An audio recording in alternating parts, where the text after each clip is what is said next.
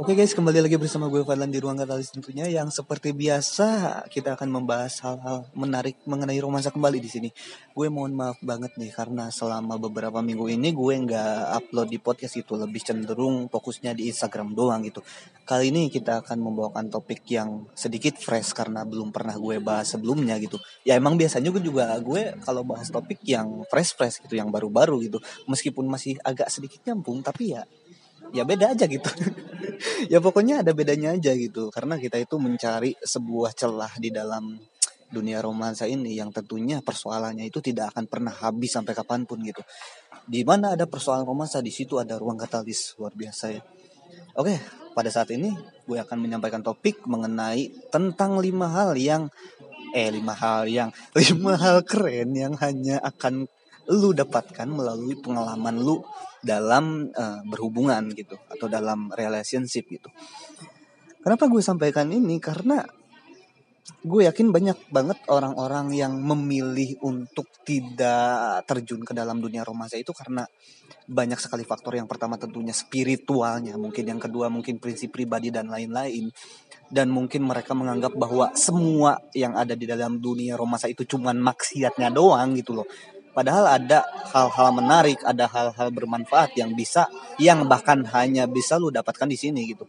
Ini by the way gue rekam ini di kampus dan suasananya lagi rame banget, jadi sorry banget kalau misalkan audio kalian terganggu di sini ya, karena kalian juga sadar gue masih konten kreator kecil lah istilahnya gitu. Belum bisa membeli device-device yang sekiranya bisa meredam suara gitu. Apalagi kalau sampai mobile dan bisa dibawa-bawa gitu. Oke lah tanpa banyak bacot lagi kita langsung masuk aja ke per poinnya Oke, poin nomor satu untuk lima hal keren yang hanya akan lu dapatkan ketika lu banyak pengalaman dalam romansa adalah satu, apa pun yang akan terjadi terhadap diri lu, fokus lu ini hanya akan lu salurkan ke dalam diri lu sendiri, eh maksudnya ke dalam hal-hal yang bermanfaat untuk ke diri lu sendiri gitu.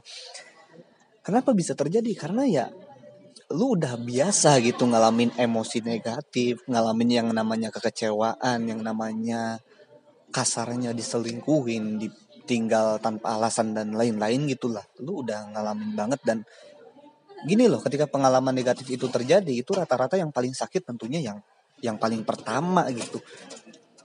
Rata-rata ya, rata-rata orang-orang itu ngalamin pengalaman manis atau pengalaman sakit dan lain-lain itu rata-rata yang paling apa ya yang paling menonjolnya di pengalaman pertama gitu. Jadi ketika lu udah biasa banget ngalamin yang namanya emosi negatif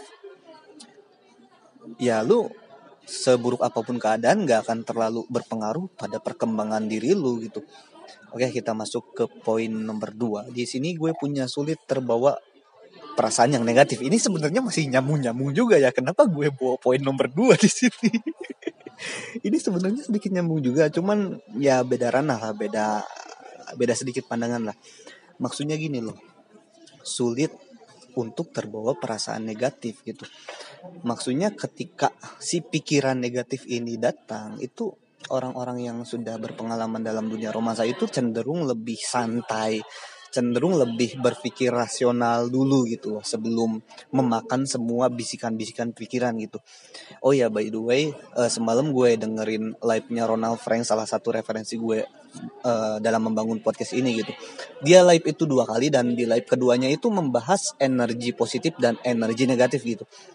Nah, menurut dia energi positif atau energi ketuhanan adalah energi yang penyampaian bahasanya itu melalui bahasa visual gitu, bahasa gambaran, bahasa bayangan gitu, bahasa insting.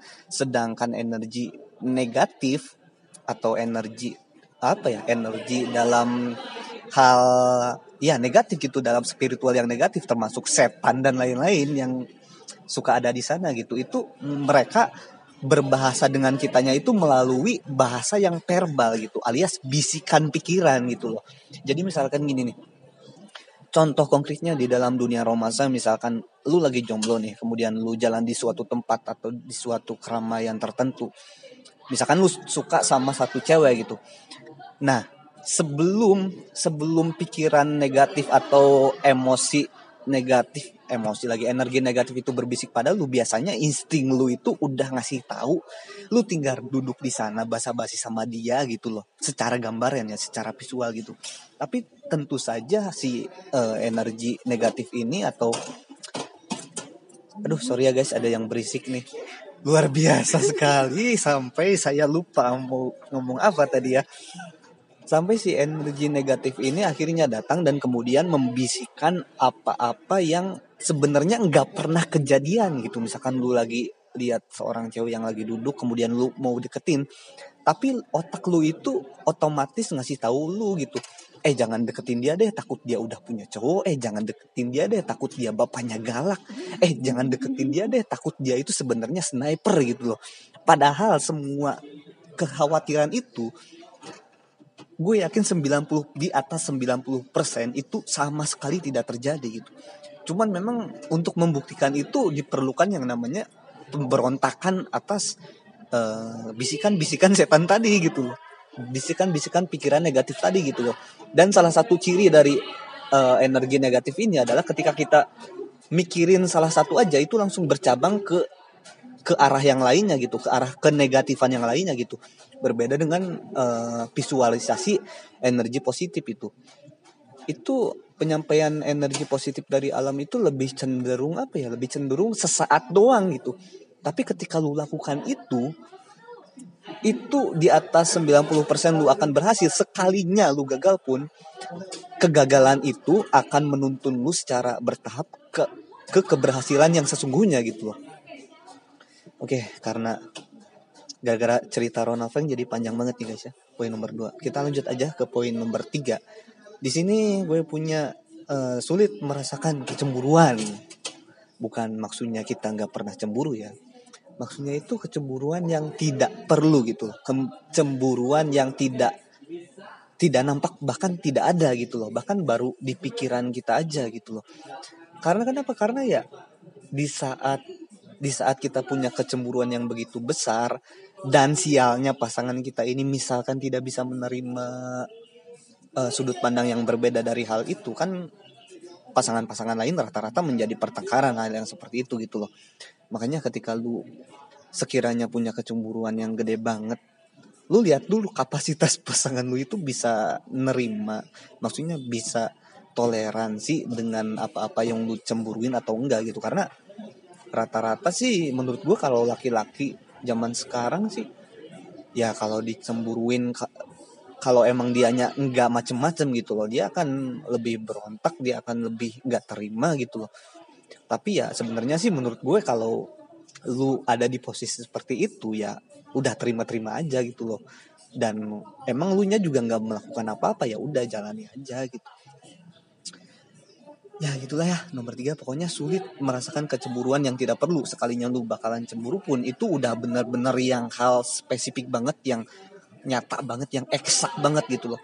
Kayak misalkan lu baru cemburu ketika pacar lu di depan mata lu sendiri misalkan ciuman sama cowok lain. Nah itu lu baru cemburu gitu loh.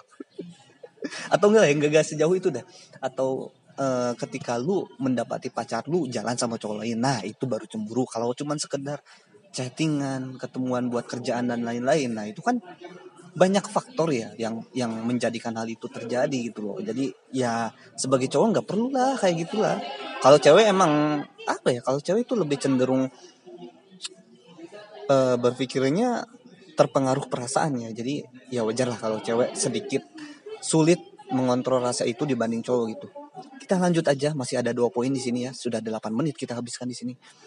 Nomor nomor lagi. Di poin nomor 4 gue punya peka terhadap apa yang akan terjadi. Ini bukan maksudnya kita bisa ngeramal masa depan ya.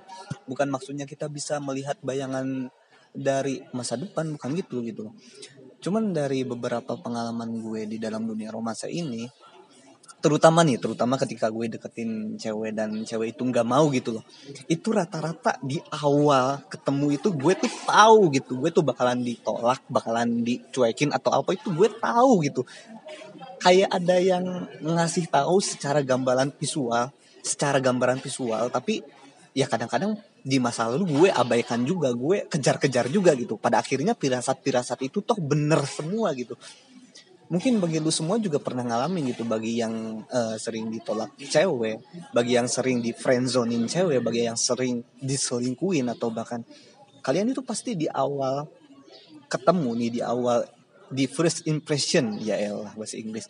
Di apa ya di pandangan pertama kalian ada firasat lah istilahnya. Ada feeling lah bahwa dia ini nggak akan benar bahwa dia ini nggak akan bisa uh, gue deketin nggak akan mau sama gue dan lain-lain gitulah. Oke kita masuk aja ke poin nomor terakhir di sini. Poin nomor 5 aduh sudah agak kehabisan nafas ya seorang Fadlan ini. Aduh. Oke di poin nomor 5 gue punya mengecewakan banyak wanita guys. Jadi selamat anda akan yang tadinya mungkin anda dikecewakan banyak wanita nanti pada saat anda sudah berpengalaman anda akan mengecewakan banyak wanita gitu loh. Tapi jangan sembarangan mengecewakan wanita gitu. Anda hanya perlu lu hanya perlu ya elah pakai anda lagi sopan banget anjir. Lu hanya perlu mengecewakan wanita-wanita yang memang tidak baik buat hidup lu gitu. Tidak baik buat kestabilan emosi lu gitu loh jadi ketika lu dalam tahap pendekatan dan dia berusaha ngontrol lu dan lu nya terkontrol atau bahkan lu nya menjadi terpaksa berkorban bahkan untuk sebuah kedekatan yang kedekatan yang tidak terlalu intim itu nggak perlu banget gitu. Dan ketika lu berada di tahapan yang sangat amat tinggi dalam dunia romansa ini lu akan bisa membedakan di awal nih di sebelum pendekatan lu akan bisa sangat amat bisa membedakan mana mana-mana yang perlu lu dekati dan mana-mana yang harus langsung lu skip gitu harus langsung lu hindarin gitu. Ya itulah. Jadi enaknya sih gitu. Nah dari sana itu dari poin nomor 5 ini enaknya itu ketika lu jomblo gue jamin lu gak bakalan lama gitu gak bakalan satu dua tahun boro-boro setahun juga gak bakalan gitu. Karena apa? Karena ya lu banyak menghindari ranjau-ranjau yang tidak perlu gitu. Lu langsung uh, ketika menghindari semua itu lu langsung secara otomatis mencari lagi apa-apa yang lu butuhkan dan akhirnya pastinya lu akan dapet gitu Oke, segitu aja dari gue mengenai tentang penyampaian materi podcast ini. Dalam hal ini temanya adalah lima hal keren yang akan yang hanya akan lu dapatkan melalui pengalaman lu berrelasi berrelationship ya. Susah banget nyoba nyebutin kata itu ya. Sampai jumpa di episode episode berikutnya yang tentunya akan terus membahas romansa deh kayaknya ya karena kita belum ada kolaborasi lain di sini.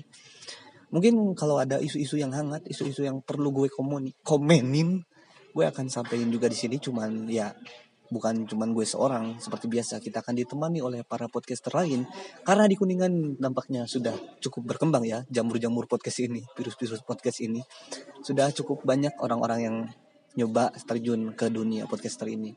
Ya semoga itu menjadikan persaingan bukan persaingan menjadikan kita semakin berkompetitif dalam hal kreativitas gitu supaya kita juga menyajikan konten pada lu semua semakin inovatif lagi semakin menarik lagi semakin bisa bermanfaat lagi untuk kehidupan lu semua tentunya. Oke segitu aja deh dari gue kata kayaknya udah banyak banget bacotnya di sini. Aduh capek guys oke segitu aja dari gue di ruang katalis. Sampai jumpa di episode-episode berikutnya. Jangan lupa nih bagi yang mau cerita tentang romansa, tentang hal apa pun, boleh banget di Instagramnya ruang katalis at r.katalis ya guys. Oke lah, tanpa banyak bacot lagi. Gue mengucapkan bye-bye.